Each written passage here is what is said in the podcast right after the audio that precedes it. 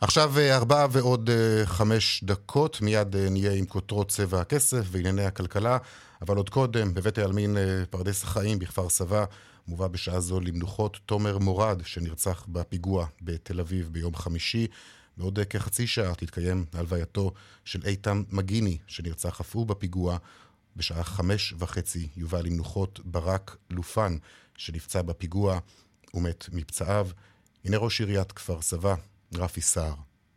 תומר ואיתם, איתם ותומר, בני חברי הילדות, בוגרי בית הספר הרצוג, שצעדו יד ביד לאורך שנים, אהבו לבלות, ליהנות ולצחוק יחד, כפי שעשו עד הרגע האחרון. בחייהם ובמותם לא נפרדו. יהי זכרם ברוך, ועכשיו צבע הכסף. כאן רשת ב' רונן פולק. כאן רשת ב'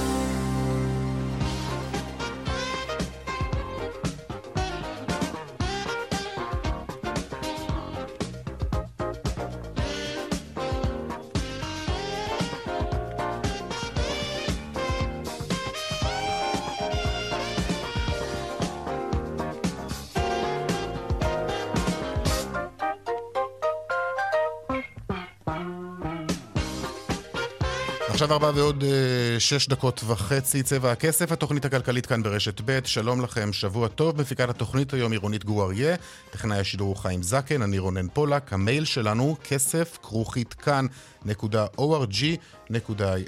אנחנו מיד מתחילים.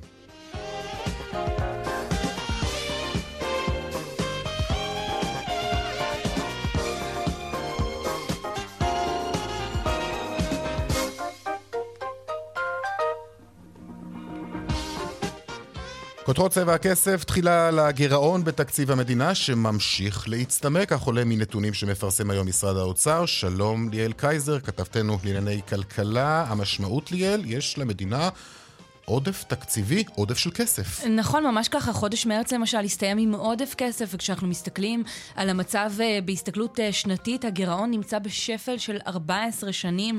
הגירעון אה, בסוף מרץ היה אחוז וארבע עשיריות. כשאנחנו מתרגמים את זה לכסף, אנחנו מדברים על חור קטן של 22 מיליארד שקלים בתקציב המדינה. אנחנו נגיד, למשל, לפני שנה, פברואר 2021, הגירעון היה יותר מ-12 אחוזים. שים לב לפער הזה, זה כמובן נובע מהתאוששות הדרגתית לאורך כל התקופה הזאת של המשק ממשבר הקורונה. ספציפית, כשאנחנו מסתכלים אה, על מה שהיה כאן בחודש מרץ, אנחנו רואים גידול חד בהכנסות המדינה ממיסים, שאנחנו רואים מתחילת השנה, כשברבעון הראשון של השנה הזאת המדינה אה, הכניסה 126 מיליארד שקלים, שזה זינוק של 30 אחוז ביחס לרבעון הראשון של 2021. גם הוצאות הממשלה ירדו במעט. שוב, מספר שהוא באמת אה, שיא אה, או שפל. מאז 2008 המספרים לא היו כל כך אה, נמוכים. אנחנו כמובן נמשיך, נראה לאן זה מתפתח. זה כמובן תלוי גם במה שמתרחש בשדה הפוליטי, אבל בכל אופן, רונן, נתונים חיוביים. תודה. ליאל, בהמשך נדבר איתך גם על הדריכות במשק לקראת ההחלטה על הריבית מחר. עוד מעט. נדל"ן, אחרי ההערכה, היום מסתיימת ההרשמה להגרלה במסגרת מה שמכונה מבצע דירה בהנחה. עוד מעט נדבר כאן עם מנכ"ל משרד השיכון, האם זה אפשרי בכלל לצנן את הרתיחה בשוק הדיור. ועוד בצבע הכסף בהמשך, רשות האכיפה והגבייה יוצאת במבצע מוגבל בזמן להסדרת קנסות הקורונה לציבור העצמאים ובעלי העסקים הקטנים. זוכרים את אותה התקופה שחטפתם קנסות על ימין ועל שמאל אם פתחתם את החנות בניגוד להנחיות או הכנסתם לקוח לעסק ללא מסכה?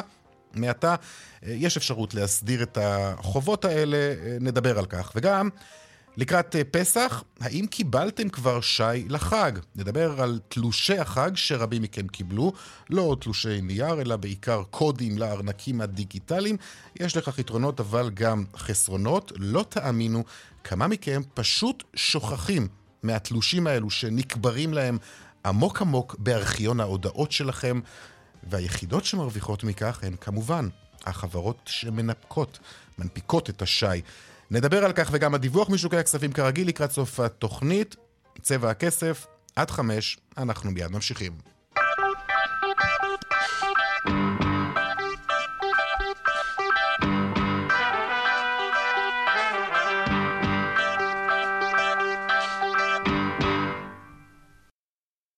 ארבע ועוד 11 דקות אנחנו פותחים בהחלטה על הריבית שתהיה מחר בערך בשעה הזאת, ונדמה לי שהשאלה היא הפעם לא אם הריבית תעלה, אלא בכמה שוב שלום לך ליאל קייזר, כתבת לנו לכלכלה. שוב שלום רונן, אה, וכן, מחר בשעה הזאת, 4 ו-11 דקות, אנחנו כבר נהיה אחרי. הוועדה המוניטרית של בנק ישראל כבר תפרסם את ההחלטה שלה, ואנחנו נדע, אה, ואני נאלצת להסכים איתך, בכמה עלתה הריבית במשק ולא אם היא עלתה. אני חושבת שיש כמעט תמימות דעים בקרב אה, כל הכלכלנים הבכירים שהגיעה העת לבנק ישראל להעלות את הריבית במשק, ועכשיו השאלה היא באמת כמה הוועדה המוניטרית תחליט ללכת על טקט ראשון שהוא משמעותי. נגיד, הריבית שלנו היא כמעט אפסית, היא עשירית האחוז, היא הייתה ככה תקופה מאוד ארוכה עד אה, נובמבר 2018, אז הייתה העלאה הראשונית לרבע אחוז, ושם זה נעצר, וברגע שהקורונה אה, התחילה, בנק ישראל הוריד את הריבית במשק לעשירית האחוז. המטרה הייתה להוזיל את הכסף, להקל על העסקים הישראלים, אה, להחזיק את הראש מעל המים בזמן הקורונה, אה, ועכשיו אנחנו רואים בתקופה האחרונה את ההשלכות והמשמעויות של כסף זול. אנחנו רואים את האינפלציה חורגת uh, מטווח היעד, בנק ישראל uh, קבע שהאינפלציה צריכה להיות uh, איפשהו עד שלושה אחוז, לפי מדד, המדד שהתפרסם במרץ, כלומר לפי נתוני פברואר כבר הגענו לשלושה אחוזים וחצי, אנחנו רואים התייקרויות שקשורות להרבה מאוד גורמים, כמו המלחמה באוקראינה ובעיות השינוע שנובעות בחלקן מההתאוששות מהקורונה וגל של ביקושים ו ו ו ו ו. אבל בשורה התחתונה המחירים כאן מתייקרים והכלי שעומד לרשותו של בנק ישראל ישראל כשהוא רוצה לבלום את האינפלציה הזאת, זה להעלות את הריבית. ההערכות הן אה, ככה, אה, השתיים שנשמעות לי אה, יחסית שזוכות למספר הקולות הגבוה ביותר מבין המומחים, זו אה, אה, בין הערכה שהריבית תעלה מעשירית אחוז לרבע אחוז מחר, או שהיא תעלה ברבע אחוז, כלומר ל-35 עשיריות האחוז, אבל זה הטווח. בכל מקרה אנחנו צפויים לכמה העלאות מן הסתם, אה, נכון, במהלך ב... החודשים הקרובים. נכון, הוועדה המוניטרית בהודעות האחרונות שלה כבר סימנה שהכוונה היא ללכת אה, להעלאת ריבית בכמה, בכמה צעדים. נגיד שמה שמאפשר לבנק הישראלי לעשות את זה, כי עם כל הכבוד לבנק המרכזי שלנו, בסוף אנחנו נקודה קטנה על הגלובוס, זו העובדה שהבנק המרכזי בארצות הברית, הפד, כבר העלה את הריבית בחודש שעבר. אני חושבת שגם לזה חיכו אה, בבנק ישראל, כשבבנק המרכזי של ארצות הברית החליטו להעלות להעלות את הריבית למרות המשבר באוקראינה וההשפעות שלו, אה, ולכן אנחנו צפויים לראות כאן העלאת ריבית ראשונית, ואחריה כנראה עוד כמה העלאות ריבית לאורך השנה הקרובה, וכל זה כמובן אה, כתלות במה שמתרחש אה, ומה שעוד יתרחש בשטח. זאת אומרת, זה הצפי עכשיו, להגיד שזה בהכרח מה שיקרה, כולנו כבר אה, לימודי אירועי קיצון שהפכו משום מה לאירועים אה, שגרתיים, אם אלה מגפות ואם אלה אה, אה, מלחמות בכל מיני מקומות בגלובוס, אבל כרגע זה הצפי. כשנגיד שההשפעה הראשונית או המיידית, זו שחלק גדול מהמאזינים שלנו בוודאי ירגישו, זו העובדה שהריבית על המשכנתאות צפויה אה, להתייקר. אנחנו יודעים אה, שלכל אחד מישראלים שלקחו משכנתה יש נתח מהמשכנתה שהוא אה, צמוד לריבית הפריים. אנחנו יודעים שלצורך העניין, מי שם... נתח אפילו גדול יותר ממה שיכול היה להיות אחרי ההחלטה של, של בנק ישראל בזמנו לאפשר לקחת ריבית גבוהה יותר. נתח, ב... נכון, הייתה מגבלת פריים, פריים שאפשרה לנו לקחת בערך 30-40 אה, אחוז מהמשכנתה בריבית אה, פריים, שנחשבת לרכיב הזול יותר של הריבית. בנק ישראל, כשהוא ניסה על איכשהו להקל לנו אה, בשוליים את יוקר המחיה בזמן הקורונה, ביטל את המגבלה הזאת ואפשר לאנשים בעצם לקחת שני שליש מהמשכנתה שלהם מוצמדת לפריים. בזמנו, כשבנק ישראל קיבל את ההחלטה הזאת, שאלנו את בכירי הבנק, מה יקרה אם וכאשר הריבית תעלה? ופתאום הישראלים שהגנתם עליהם בדיוק מהחשש הזה שהריבית תעלה ופתאום שני שליש מהמשכנתה אה, תתייקר, מה יקרה כשזה יקרה? אז אמרו בבנק ישראל, אנחנו לא צופים העלאת ריבית בקרוב, והנה זה קרה הרבה לפני שהם חשבו שזה יקרה. הריבית כן תעלה. אה, אנחנו מדברים עכשיו, אם העלייה היא לרבע אחוז, ל-35 עשיריות האחוז, על התייקרות של כמה עשרות שקלים אה, בחודש, אבל ברגע שאנחנו, mm-hmm. אם וכאשר נראה את הריבית עולה גם לאחוז אחד, פתאום זה כבר יגיע לכמה מאות שקלים בחודש. בהחלט הרבה סימני שאלה לאנשים שיש להם הלוואות כרגע וצריכים לראות איך הם מתאימים את ההוצאה המשפחתית. הרי חלק גדול מאיתנו, כשאנחנו לוקחים משכנתה, אנחנו גם ככה מותחים את עצמנו לקצה, לוקחים את הסכום המקסימלי שאיכשהו אנחנו יכולים... יכולים להחזיר. בהחלט הרבה משקי בית שיצטרכו אה, להבין איך לנהל את היום-יום שלהם מחדש, רונן. ליאל קייזר, תודה רבה לך. תודה, אנחנו כמובן אה, נעדכן מחר אה, בארבע. ברור, מה זאת אומרת? סגרנו. סגור. אוקיי. שלום לך, אלדד תמיר, מבעלי ומנכ"ל בית ההשקעות אמיר פישמן, שלום. אהלן, מה שלומך? תודה. מה איתך? אתה רוצה להמר על מה יוחלט מחר או כמה? אה, אני מאמין שזה יהיה, אה, אה, בוא נגיד, העלאה נמוכה יותר. זאת אומרת, יעלו מ-0.1 ל-0.25, זאת אומרת, יעלו ב-0.15. אבל זה לא באמת משנה. מה שמשנה בכלכלה זאת המגמה. ואני רוצה להעיר את תשומת ליבנו כולנו שאנחנו בתהליך הרבה יותר עמוק מאשר הרבע אחוז או חצי אחוז. אנחנו כולנו צריכים להסתכל אחורה, ככה נגיד הגענו מאיזה היסטוריונים כלכליים, ואנחנו מסתכלים ואנחנו רואים שמ-2008 אה, אנחנו בהליך של הורדת ריבית ומה שנקרא הרחבה כמותית. זה המון המון זמן, ואנחנו עכשיו אה, בדיוק בהתחלת ההליך ההפוך. כלומר, אנחנו הולכים לשנים ארוכות של עליות ריבית, אה, הקצב תלוי בלחצים האינפלציוניים בכל מדינה, ולכן ההחלטות צריכות להיות uh, בראייה ארוכת טווח. כלומר, דיברתם קודם על משכנתאות, מי שיכול ש...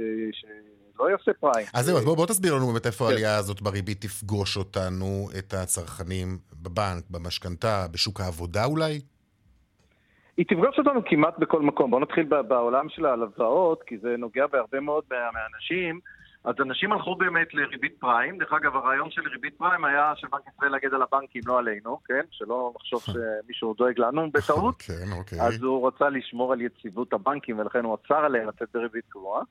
אה, אבל מי שיכול עכשיו, שיחליף את הריבית המשתנה לריבית קבועה, כי כרגע הריבית עוד לא גבוהה, ויכול לעשות משא ומתן עם הבנקים. הריבית המשתנה תוביל אותו מהר מאוד לסכומים אה, אדירים. אז uh, צריך כמה שפחות ריבית משתנה עכשיו, כי אנחנו בדיוק בתקופה הפוכה מכל מה שהיה עד עכשיו. בעולם השקעות אנחנו רגילים שאנחנו משקיעים בהרבה אגרות חוב, ואנחנו מרוויחים כל הזמן, כי היו רווחי הון, כי הריבית ירדה. אז uh, חוקים חדשים, עליית ריבית, מורידה נכסים uh, סולידיים, ויש הרבה הרבה, אי אפשר, זה הזמן קצר כאן, אבל יש הרבה מאוד דברים שצריך לעשות בשביל להבין שבשנים הקרובות אנחנו צריכים לשנות את מבנה תיק ההשקעות שלנו, אחרת אנחנו נפסיד כסף, ומה שנקרא כסף סולידי. אז אה, כן, אנחנו בתקופה, בתקופה שונה לחלוטין, שהיא מתחילה עכשיו, עם אינפלציה, בלי אינפלציה, הבנקים בעולם כולם החליטו בצדק, דרך אגב, באיחור של שנתיים להערכתי, להתחיל להעלות את הריבית. רגע, מה זאת אומרת? הייתה איזושהי רציונליות בהחלטה להותיר את הריבית נמוכה בשנתיים האחרונות בגלל. משבר הקורונה? כן, כן, זה תמיד יש, זה, אתה יודע, תמיד יש אה, אידיאולוגיה לטרגדיה, אבל אה, עם כל זה אנחנו רואים היום את התוצאות. אנחנו רואים אה, עליות מחירים לא הגיוניות. אנחנו רואים אינפלציה של נכסים גם בשוקי הנדל"ן בעולם וגם בכל מיני מטבעות דיגיטליים. שהקצב זול נוצרות הרבה מאוד גבוהות פיננסיות, והיה צריך לנטרל אותם, להתחיל לנטרל אותם כבר לפני שנה-שנתיים. זה לא משנה כל כך, כי אחורה אי אפשר לשנות, אבל קדימה צריך להבין שהבנקים המרכזיים אומרים, אנחנו צריכים להקשיב להם, אומרים בצורה מאוד מאוד נחושה, אנחנו מתחילים להעלות את הריבית והרבה. כך שדיון על רבע אחוז או פחות מזה או יותר מזה הוא לא רלוונטי, אנחנו הולכים להרבה מאוד עליות ריבית בשנתיים הקרובות. מה לגבי שוק העבודה, הוא לא עלול להיפגע? שוק העבודה ייפגע. ברגע שיש לחץ על uh, חברות והאשראי שלהם יותר יקר, זה כל הרעיון. אז אתה יודע, אז יגייסו פחות, uh, ישקיעו פחות. Uh, לעולם ההייטק זה קצת פחות רלוונטי, אבל לכלכלה אחרת זה בהחלט רלוונטי. Mm-hmm. אז, אבל הרעיון בגדול הוא לקרר את המשק, לייצר מצב שבו אנחנו יותר משקיעים ויותר חושבים, ופחות לוקחים כסף כי נותנים לנו הלוואות. אתה יודע, אתה פותח את ה... את האינטרנט, אתה, כל, כל בן אדם שני הוא נותן הלוואות היום. אז uh, צריך קצת לצנן את האווירה הזאת, כי כשמחלקים כסף בחינם, נוצרות uh, בעיות okay, מאוד טוב, גדולות. אתה אומר שאנחנו הולכים לגל כזה כנראה, uh, לטווח ארוך. כן. לטווח ארוך. ויש מה לעשות, כן. תגיד, עניין נוסף ככה בסוף כן. השבוע, חברת הדירוג מודי'ס העלתה את תחזית דירוג האשראי של ישראל חיובית, התחזית הייתה עד כה יציבה, עכשיו חיובית. מה המשמעות של זה, והאם זה מבטא בעצם את חוזקה באמת של הכלכלה הישראלית? אז א', נתחיל בסוף, כן, זה, זה בהחלט מייצג את חוזקה של הכלכלה הישראלית. אנחנו צריכים להזכיר לכולם, אנחנו חזרנו לדירוג שהיה לפני הקורונה. כך שזה בסדר, אנחנו עדיין לא, אתה יודע, לא במקום מאוד מאוד טוב, אבל בסך הכל כלכלה ישראלית וגם קיבלה הרבה מחמאות. בעיקר ביכולת לצמצם את הגירעון, וזה בהחלט הממשלה החדשה עשתה. רגע, שני, שנייה, הממשלה אז... החדשה עשתה, אתה אומר, ואנחנו עכשיו ככה מדברים כבר במושגים, במונחים פוליטיים כאלו של חוסר יציבות, והקואליציה מתפוררת. כל אלו לא באו לידי ביטוי עדיין לא באו לידי ביטוי, אבל הם כתבו את זה. הם כתבו שזה, בוא נגיד, זה מייצר בעיה, ואם האי-יציבות הזאת תמשיך, אז... אז אנחנו ייקחו לנו את מה שנתנו לנו. טוב, זה תמיד אפשר, כן. זה תמיד אפשר, כן. אוקיי. זה גם בחינם, אז מה אכפת להם? אלדד תמיר, מבעלי ומנכ"ל בית ההשקעות תמיר פישמן, תודה לך. ביי ביי. להתראות. עכשיו, נדל"ן. היום אה, מסתיימת ההרשמה להגרלה הראשונה במסגרת מה שמכונה דירה בהנחה, אותה תוכנית של משרד השיכון שמאפשרת לזוגות צעירים לרכוש את דירתם הראשונה בהנחה, בהנחה שיזכו כמובן בהגרלה. שלום דנה ירקצי כתבתנו. שלום רונן, נכון, פחות מתשע שעות להרשמה. הגרלת דירה בהנחה תסתיים הלילה בחצות. עד היום נרשמו אה, למעלה מ-116 אלף משקי בית להגרלות. מדובר ביותר מ-10,000 דירות אה, אה, שמוגרלות. אה, ההגרלות הללו התקיימו אה, בסוף החודש. טרם נמצא מה אה, התאריך המדויק שלהם. על פי משרד השיכון, בחודש מאי צפויים להכריז על הזוכים, ובאותו מועד גם יודיעו, ככל הנראה, על הגרלה חדשה שתיפתח בחודש יולי. הערים המבוקשות במסגרת mm-hmm. ההגרלות הנוכחיות הן אה, באר יעקב, ראשון לציון, אור יהודה ותל אביב. זה הסדר? זה הסדר. באר יעקב מובילה עם למעלה מ-37 אלף משקי בית שהתמודדו על 512 דירות. הסיכוי לזכות שם בדירה נע בין 0.12% לבין 0.50%. ו-6 אחוזים. אל תבנו על זה, מה שנקרא. בראשון לציון מתמודדים 35 אלף משקי בית על 409 הגרלות. הסיכויים מאוד דומים בין אה, ארבעת אה, הערים הללו. באור יהודה, 33 אלף משקי בית מתמודדים על 322 דירות. ובתל אביב נרשמו כמעט 30 אלף משקי בית שמתמודדים על 153 דירות. הסיכויים לזכות שם הם אה, מאוד דומים אה, למספרים שדיברנו אה, וקרובים לבאר יעקב, ואלו הערים mm-hmm. המובילות, וככל הנראה שהרבה אנשים שיזכו בדירות הללו, כמעט, אם אפשר להגיד, יוכלו אולי לזכות בלוטו. ממש. דנה, תודה. תודה. שלום לך, מנכ"ל משרד השיכון אביעד פרידמן. שלום לך ולמאזינים, אני רוצה להציג רגע, שמעתי את כן. הערים כן. שהיא בחרה. אה, בואו נדבר גם על ערים אחרות. יאללה, אוקיי, נדבר. קודם כל בואו נתחיל עם זה שזו בשורה מאוד משמחת. אה, אנחנו בתשע שעות האחרונות של הרישום, אבל אנחנו כבר בכ-118 אלף אנשים שנרשמו, הצליחו להירשם. מה זה הצליחו להירשם? זאת אומרת, מה, כי, כי היה תהליך לא, לא, לא פשוט בכלל, אנחנו יודעים, נכון? גם טכני, הוא היה לא פשוט, וזו אחת הסיבות שהובילה אתכם בסופו של דבר גם אה, לדחות את, אה, אה, את הרישום בכמה? בעשרה ימים בערך, נכון? עד שהגענו להיום. אה, חלק מצעד ניהולי ואחריות זה להגיד, אנחנו נותנים הזדמנות לכולם, אם לא, אם לא נערכנו בעצמנו בצורה המקסימלית. ועשינו את זה, השר אלקין קיבל את ההחלטה הנכונה בעיניי, הארכנו את הרישום, אה, בזכות זה אה, נכנסו עוד כעשרת אלפים אנשים שאחרת לא היו נכנסים, והגענו למספר שיא אי פעם כפול כלומר פי שלוש מ-41 אלף שהיו המספר הכי גבוה אה, בעבר, בהגרלה כלשהי בעבר. עכשיו בואו נדבר לא רק על, ה, על ה, אה, המקומות שבהם קשה מאוד לזכות, אה, בואו נדבר על הדברים המשמחים. יש עשרת אלפים, למעלה מעשרת אלפים איש שיזכו בדירה. ויש רישום מאוד גבוה בחלקים גדולים של מדינת ישראל. בלוד יש רישום מאוד יפה, בדימונה יש על כל דירה יש אה, למעלה מכפול מספר, מספר הדירות נרשמים אה, בעכו, בבית שאן, ביישובים רבים ברחבי מדינת ישראל. הצטרפו, אנחנו מאמינים, אה, מאות משפחות חדשות אה, למגורים בעתיד בהם, וזה מעיד שהביטוי גדרה חדרה כבר מת מזמן, ומדינת ישראל היום היא רחבה הרבה יותר, ואנשים מוכנים לגור ורוצים לגור הם לא מוכנים, רוצים לגור בחלקים הרבה יותר גדולים של המדינה, וזה משמח את רמ"י, את רשות מקרקעי ישראל ואותנו, משרד השיכון, שהמבצע הזה הולך כל כך טוב. אבל יש דבר אחד שחשוב כן. לדעת, שזה רק ההגרלה הראשונה. אה, מי שלא יזכה הפעם, אנחנו מקווים שיזכה בהגרלה של חודש יולי. ומי שלא יזכה בחודש יולי, יזכה בהגרלה הבאה אחריה. אנחנו מדברים סך הכל על אה, כמה? 30 אלף? אה, המטרה להגיע לפחות ל-30 אלף דירות במהלך שנה זו, ואתה יודע, היד נטויה, אני מקווה שאולי אפילו תגיד, נצליח יותר. אני רוצה לשאול אותך, מנכ"ל משרד השיכון, אה, תוכנית של הגרלות, זו תוכנית עבודה? לא, תוכנית של הגרלות זה חלק מתוך תוכנית עבודה, היא תוכנית שנועדה קודם כל אה, אה, להרגיע את השוק אחרי שנתיים שבהם לא היו דירות בהנחה לזכאים. אני רוצה להזכיר שהשוק הזה בעצם מתחלק לשניים. שוק הדיור. אנשים שהם בעלי דירות וקונים דירה נוספת כמשקיעים, לפעמים זו דירה שלישית או רביעית, או אה, לפעמים אפילו יותר מזה. אה, שלגבי האנשים האלה, אני חייב להגיד לך, הם לא מרכז העניין שלי.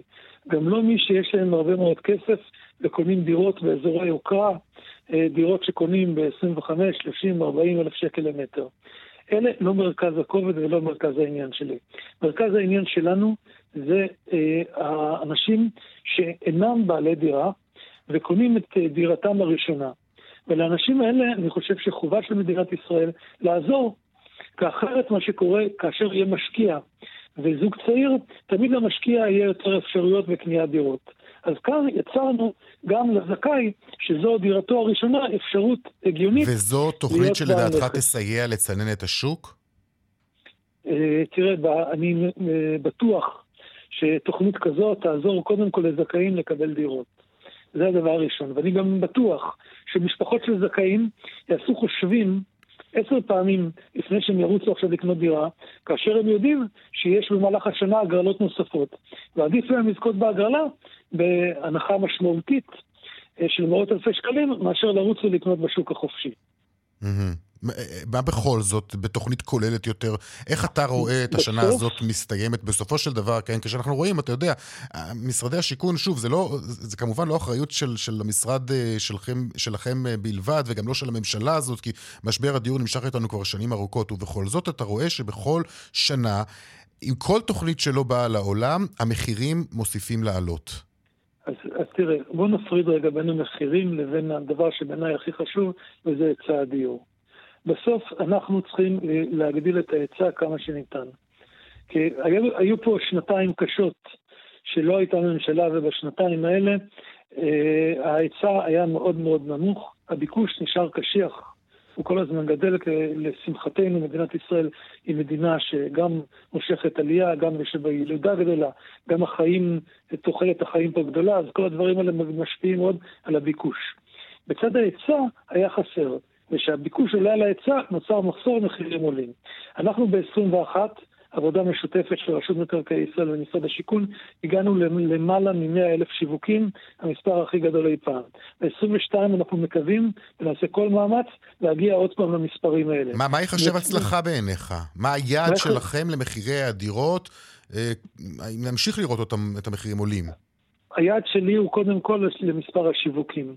כי אני פועל כדי להגדיל את ההיצע.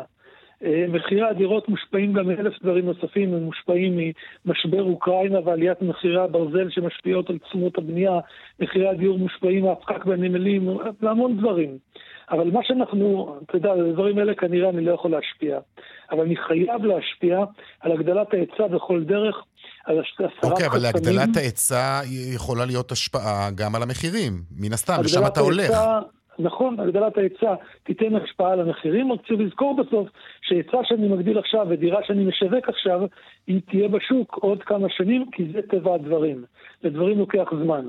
אבל אני משוכנע שאם אנשים ידעו שהם יכולים לקנות, ושהם, ושהם קונים, ושיש היצע מספיק, וכל הזמן מגדילים את ההיצע, הלחץ שלהם יקטן.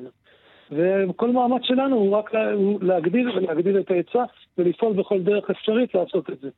שוב, הסרת חסמים, מט"שים, תחבורה, אישורים, כל הדברים האלה, זה לא עבודה של משרד השיכון לבדו, וכמובן, ולא עבודה של רשות מקרקעי ישראל לבדה. אנחנו עובדים ביחד עם כל המשרדים, והמטרה היא מה שאני רואה מול עיניי כל הזמן זה עוד הסכמי גג, זה עוד הרחבה, עוד כניסה לעוד מקומות. ואתה יודע, נורא כיף להסתובב בארץ. אני אומר, התפקיד שלי מאוד כיף. אני מסתובב בארץ, שבוע שעבר הייתי בדימונה. ראיתי ראש עיר שבשנה שעברה מכר שלושת אלפים יחידות, שלושת אלפים יחידות שווקו בדימונה, וגם השנה, הוא אומר, גם השנה אני אתן שלושת אלפים. אחר כך נסעתי לנתיבות. בנתיבות אתה רואה ראש עיר, זה הסכם שלומי, אתה רואה שראש עיר שרתום מאוד לשיווק יחידות, וכל הזמן מוסיף עוד ועוד יחידות. היינו בירוחם אצל ראשת, ראשת העיר, עוד פעם, לראשונה היא מוכנה להיכנס לעולם של הסכמי גן, להגיע למספרים שבעבר לא שווקו. אתה יודע שעד לפני עשר שנים לא היה בכלל שיווקים בירוחם. ועד כן, לפני... אנחנו יודעים שיש גם לא מעט ראשי ערים שחוששים מכל הריבוי אה, של אה, אה, דירות חדשות, ללא, אתה יודע, ללא הכנה של תשתיות נאותה. וללא היערכות מספקת גם מכל ההיבטים האחרים ש, שנדרשים, כמובן. לבנות דירה זה משהו אחד, אבל אתה יודע, בסופו של דבר זה בתי ספר, וזה מוסדות תרבות, וזה מוסדות חינוך, וזה קופות חולים, וכמעט כל דבר אחר, גם שם צריך להשקיע. אתה צודק מאוד, ואני רוצה גם להתייחס לעוד משהו שקרה ביום חמישי ורלוונטי לזה. תוכנית תמ"א 38? ההתחדשות העירונית. ההתחדשות ביום חמישי חתם השר אלקין עם 12 ראשי ערים, שנבחרו להיות ראשי הערים המובילים mm-hmm. בתחום של התחדשות עירונית. כל אחד מהם זה, זה ראש עיר שאנחנו אה, מאמינים שיגיע ל-3,000 היתרים במהלך התקופה, במהלך השנתיים-שלוש הקרובות. שהמטרה היא, בסוף יש סכום כסף, יש ביניהם תחרות.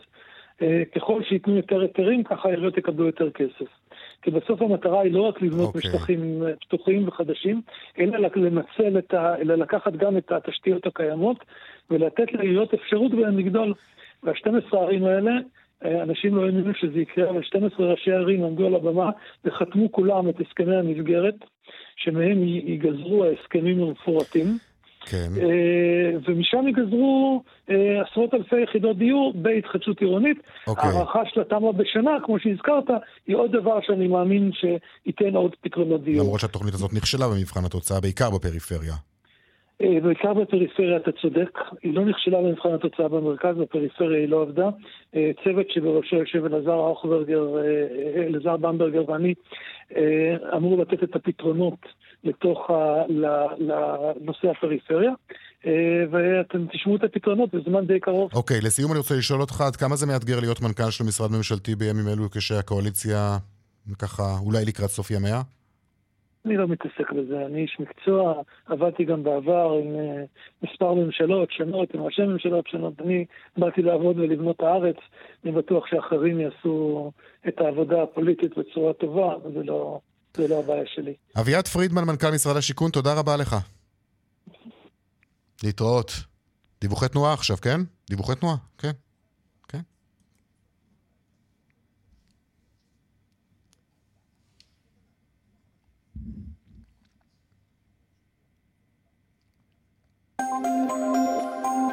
דרך 446 נחסמה לתנועה מצומת שילת עד כפר רות לבאים משני הכיוונים בגלל תאונת דרכים. המשטרה מבקשת מהנהגים לנסוע בדרכים חלופיות. בדרך 443 מערבה עומס תנועה כבד ממחסום מכבים עד צומת שילת. בכיוון ההפוך, מצומת מודיעין מערב עד צומת שילת. בדרך 6 צפונה עמוס ממחלף נשרים עד בן שמן, ובהמשך ממחלף עין תות עד יוקנעם עילית. דיווחים נוספים בכאן מוקד התנועה כוכבי 9550 ובאתר שלנו פרסומות, כבר חוזרים. עכשיו ארבע ועוד שלושים ושבע דקות, הפוגה מענייני הכלכלה, חוזרים להלוויותיהם של נרצחי הפיגוע בתל אביב ביום חמישי. שלום אורלי אלקלעי, כתבתנו. שלום אה, רונן, ממש בדקות אלו. שתי הלוויות, ממש בדקות אלו, הלווייתו של תומר מורד ואיתם מגיני. חברי הילדות ב-27 מכפר סבא, שרק רצו לצאת לבלות בבר אינקה בדיזנגוף. הם הקדימו, המתינו לחברים, כשהמחבלת פותח לעברם בירי ורוצח אותם, כשהחברים מנסים להשיג אותם והם לא עונים להם להודעות ולטלפונים, הם הבינו שהרע מכל אה, קרה. תומר ואיתם, חברי ילדות, למדו ביחד בתיכון הרצוג בכפר סבא. תומר שירת בנחל ואיתם בחיל הים. שניהם סטודנטים באוניברסיטת תל אביב. תומר למד הנדסת מכונות, איתה מדעי המוח בשילוב פסיכולוגיה ומדעי המחשב. ותומר אה, עמד לסיים ממש עכשיו את לימודי העבר בשנות הלימודים שלו. מעריץ צירוף של הפועל תל אביב, והקבוצה האהובה שלו לא אכזבה. הם הגיעו עם החולצות האדומות, הם הגיעו עם הסמלים, ההורים יושבים עם הסעיפים של הפועל תל אביב. ואריאל, בת זוגו של תומר, מזה שבע שנים סופדת לו ואומרת לו, איך אני ממשיכה מכאן? חלמתי עליך בלילה והגעת אליי בחלום, חייכת, חיבקת, נשקת, וכשהתעוררתי הבנתי שזה לא אתה, איפה אתה? והיא מספרת על החיים שלהם, על האהבה שלהם, שהאהבה נגדעה הזו, ויריות של מחבל מתועב שרוצח את אהוב ליבה. ההורים בנימין ואתי חזקים במאות אנשים שהגיעו, חברים של תומר לצבא, אה, בני משפחה, כפר סבא שמגיעה, הפועל תל אביב שבאים לתמוך ולהיות איתם, וגם טל האחות ועומרי האח שהגיע מארצות הברית. וטל האחות מספרת שבימי שישי הם מנקים את הבית ושרים לקראת שבת, אבל הסוף שבוע הזה זה היה אחרת לגמרי. בוא נשמע.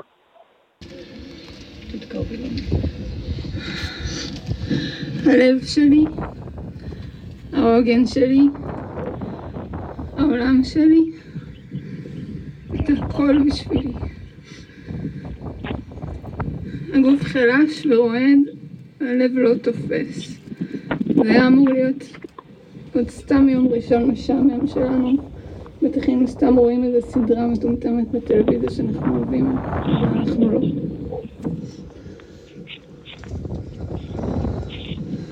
לא מצליחה לקרוא מילים כמו ז"ל, בית עלמין, הלוויה וחיבור עם השם שלך.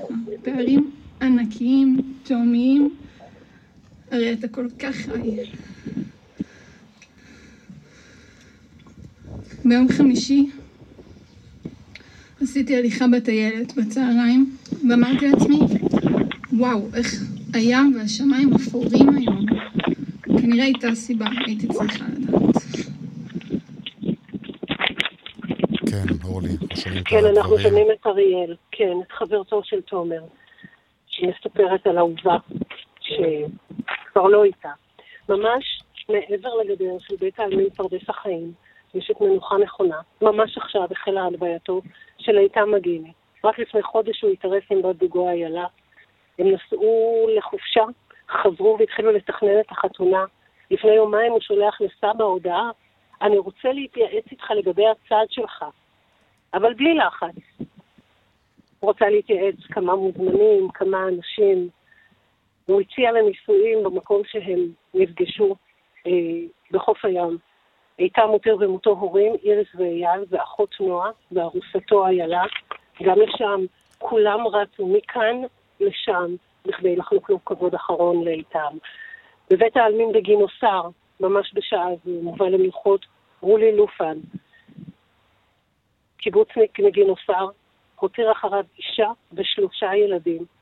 אביו, אה, אביו אה, הספיד אותו היום בבוקר ודיבר על הבן, על הבן שכל כך היה הבן והחבר וזה שמתייעצים איתו. לפחות הוא אומר, נפרדתי ממנו בבית החולים.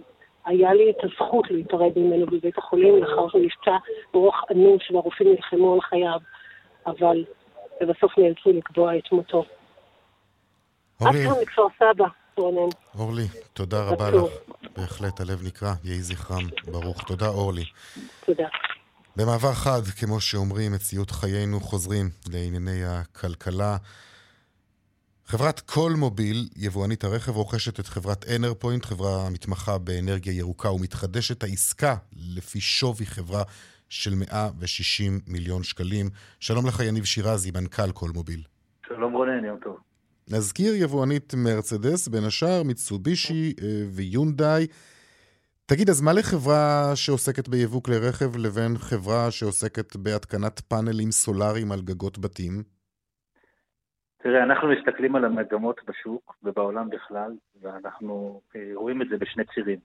בציר אחד, הערכה שלנו שהאנרגיה הסולארית והעולם תוכן הזה הולך לצמוח בצורה מאוד מואצת בשנים הקרובות. בישראל יש יעדים אגרסיביים של המדינה והבנה גם של הציבור וגם של הרגולטור, שאין ברירה אלא להישען על השמש, וזה מתחיל משם. ויש פה שמש. מסתכלים, ויש פה המון שמש, כן. כן. אנרגיה סולארית זה, זה כנראה המקור המשמעותי הגדול ביותר באנרגיה מתחדשת בישראל. אה, אז זה מתבקש. עכשיו, כשמסתכלים על עולם הרכב, ברור, לכולנו היום ברורה המגמה של רכב חשמלי, ואנחנו רואים את הצמיחה שקופצת משנה לשנה בצורה מאוד מואצת. אני חושב שזה ימשיך, וברור לגמרי שטעינה של רכב חשמלי בכמויות גדולות כנראה לא תוכל להישען רק על רשת החשמל, ולכן ייצור מקומי של אנרגיה במקום הצריכה זה דבר מתבקש. כשמחברים את שני הדברים ביחד, וחושבים גם על הלקוחות שלנו, שבסופו של דבר הם אותם לקוחות, לקוחות שקונים רכב חשמלי, שמודעים לאיכות הסביבה, לנזקים של אנרגיה פוסילית, ולכן זה גם מתבקש שנציע להם עוד הצעת ערך נוספת. אנחנו חושבים שזה חיבור מאוד מאוד נכון.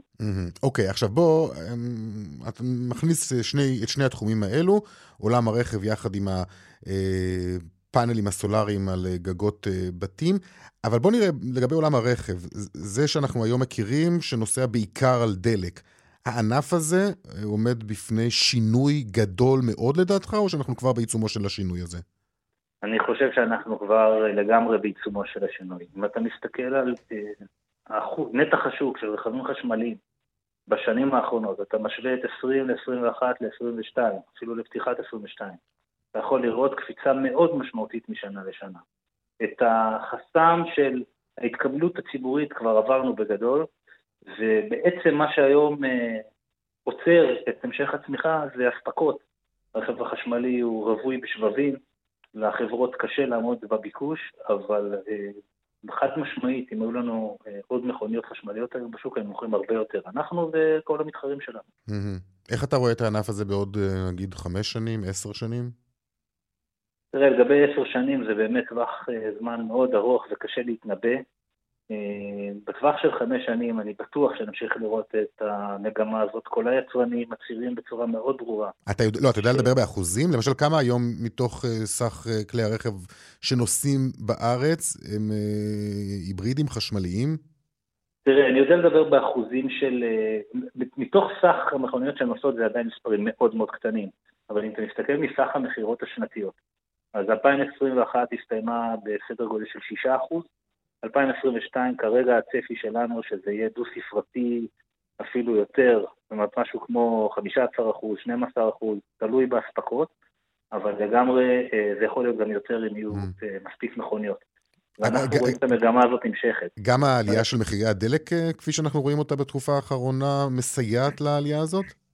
תראה, קצת קשה להגיד את זה, כי במקביל לעליית מחירי הדלק יש גם עלייה בעלויות חומרי הגלם לייצור הסוללות, הקובלט, הליתיום. Mm-hmm. ראינו שם קפיצה מאוד גדולה בחודשים האחרונים, זה מייקר את הסוללות וזה גם מייקר אה, את הרכב החשמלי, לכן שני הדברים קשורים. אה, אז קשה לי להגיד במושגים כאלה של, אתה יודע, של חודשים קדימה, אבל כשאני אסתכל על הציר ארוך הזמן, חמש שנים קדימה, אין לי ספק שאנחנו נהיה בעשרות אחוזים, אני חושב ש-50 אחוז לא מופרך אפילו. אם יעצור את זה משהו, זה בדיוק בעיית התשתית. אה, עמדות טעינה נוחות, קרובות לבתים, אה, הרשת שיכולה לשאת או ייצור סולארי או ייצור במקום הצריכה, אלה הדברים שיהיו הכרחיים כדי שהמגמה הזאת תוכל להמשיך. מה לגבי מחירים? אה, אנחנו צופים לראות, אתה צופה שינוי במחירים של, המכוניות החשמליות בשנים הקרובות? תראה, אנחנו כולנו מאמינים שככל שהטכנולוגיה תתפתח ותתקדם, אנחנו נראה עלויות יורדות, אה, טווחים מתארחים, ואנחנו מקווים שכך יהיה. היום הרכב החשמלי נהנה מיתרון מיסוי משמעותי, שילך ויפחת עם הזמן, ולכן כדי להישאר תחרותי, אה, אנחנו כולנו מקווים שהמחירים ירדו. Mm-hmm. כרגע עדיין יש פער גדול, הטכנולוגיה הזאת עדיין משמעותית יותר יקרה מטכנולוגיה של בעירה פנימית. תגיד, שוק הרכב התאושש ממשבר הקורונה? משבר השבבים למשל אה, בתחילת הדרך, ואחר כך המלחמה באוקראינה שהשפיעה על הייצור? שוק הרכב אה, בעיקר סובל, בטח בישראל, מכך שלא מספקים את כל הביקושים, אבל במספרים נומינליים בסך הכל מספרים של שנה שעברה היו מאוד טובים. ולכן שוק הרכב בסך הכל עושה תוצאות מאוד טובות.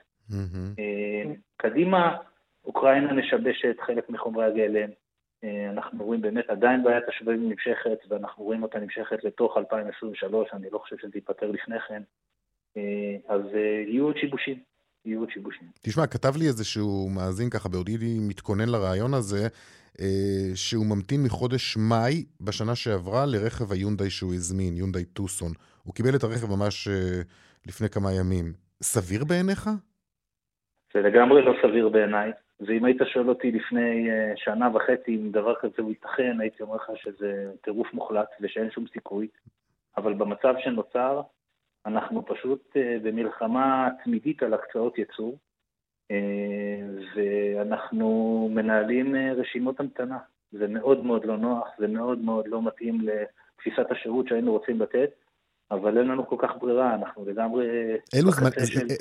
אלה זמני האספקה עכשיו? אה, תלוי, זה מאוד משתנה מיצרן ליצרן ומדגם לדגם, אבל אה, אין היום מלאים כמעט לאף אחד באספקה מיידית. יש דגמים שאתה יכול לקבל תוך חודשיים שלושה, ויש גם דגמים שזה יכול להגיע לשישה חודשים ויותר. יניב שירזי, מנכ"ל קולמוביל, תודה רבה לך. תודה לך, שיהיה המשך יום טוב.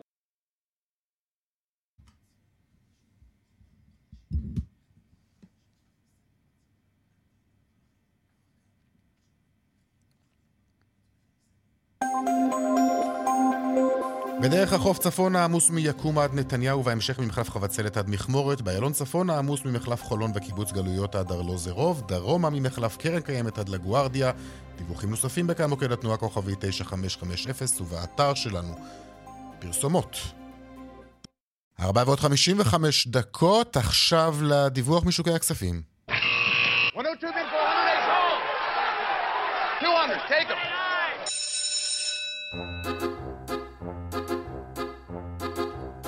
שלום רונן מנחם, כלכלן ראשי, מזרחי טפחות.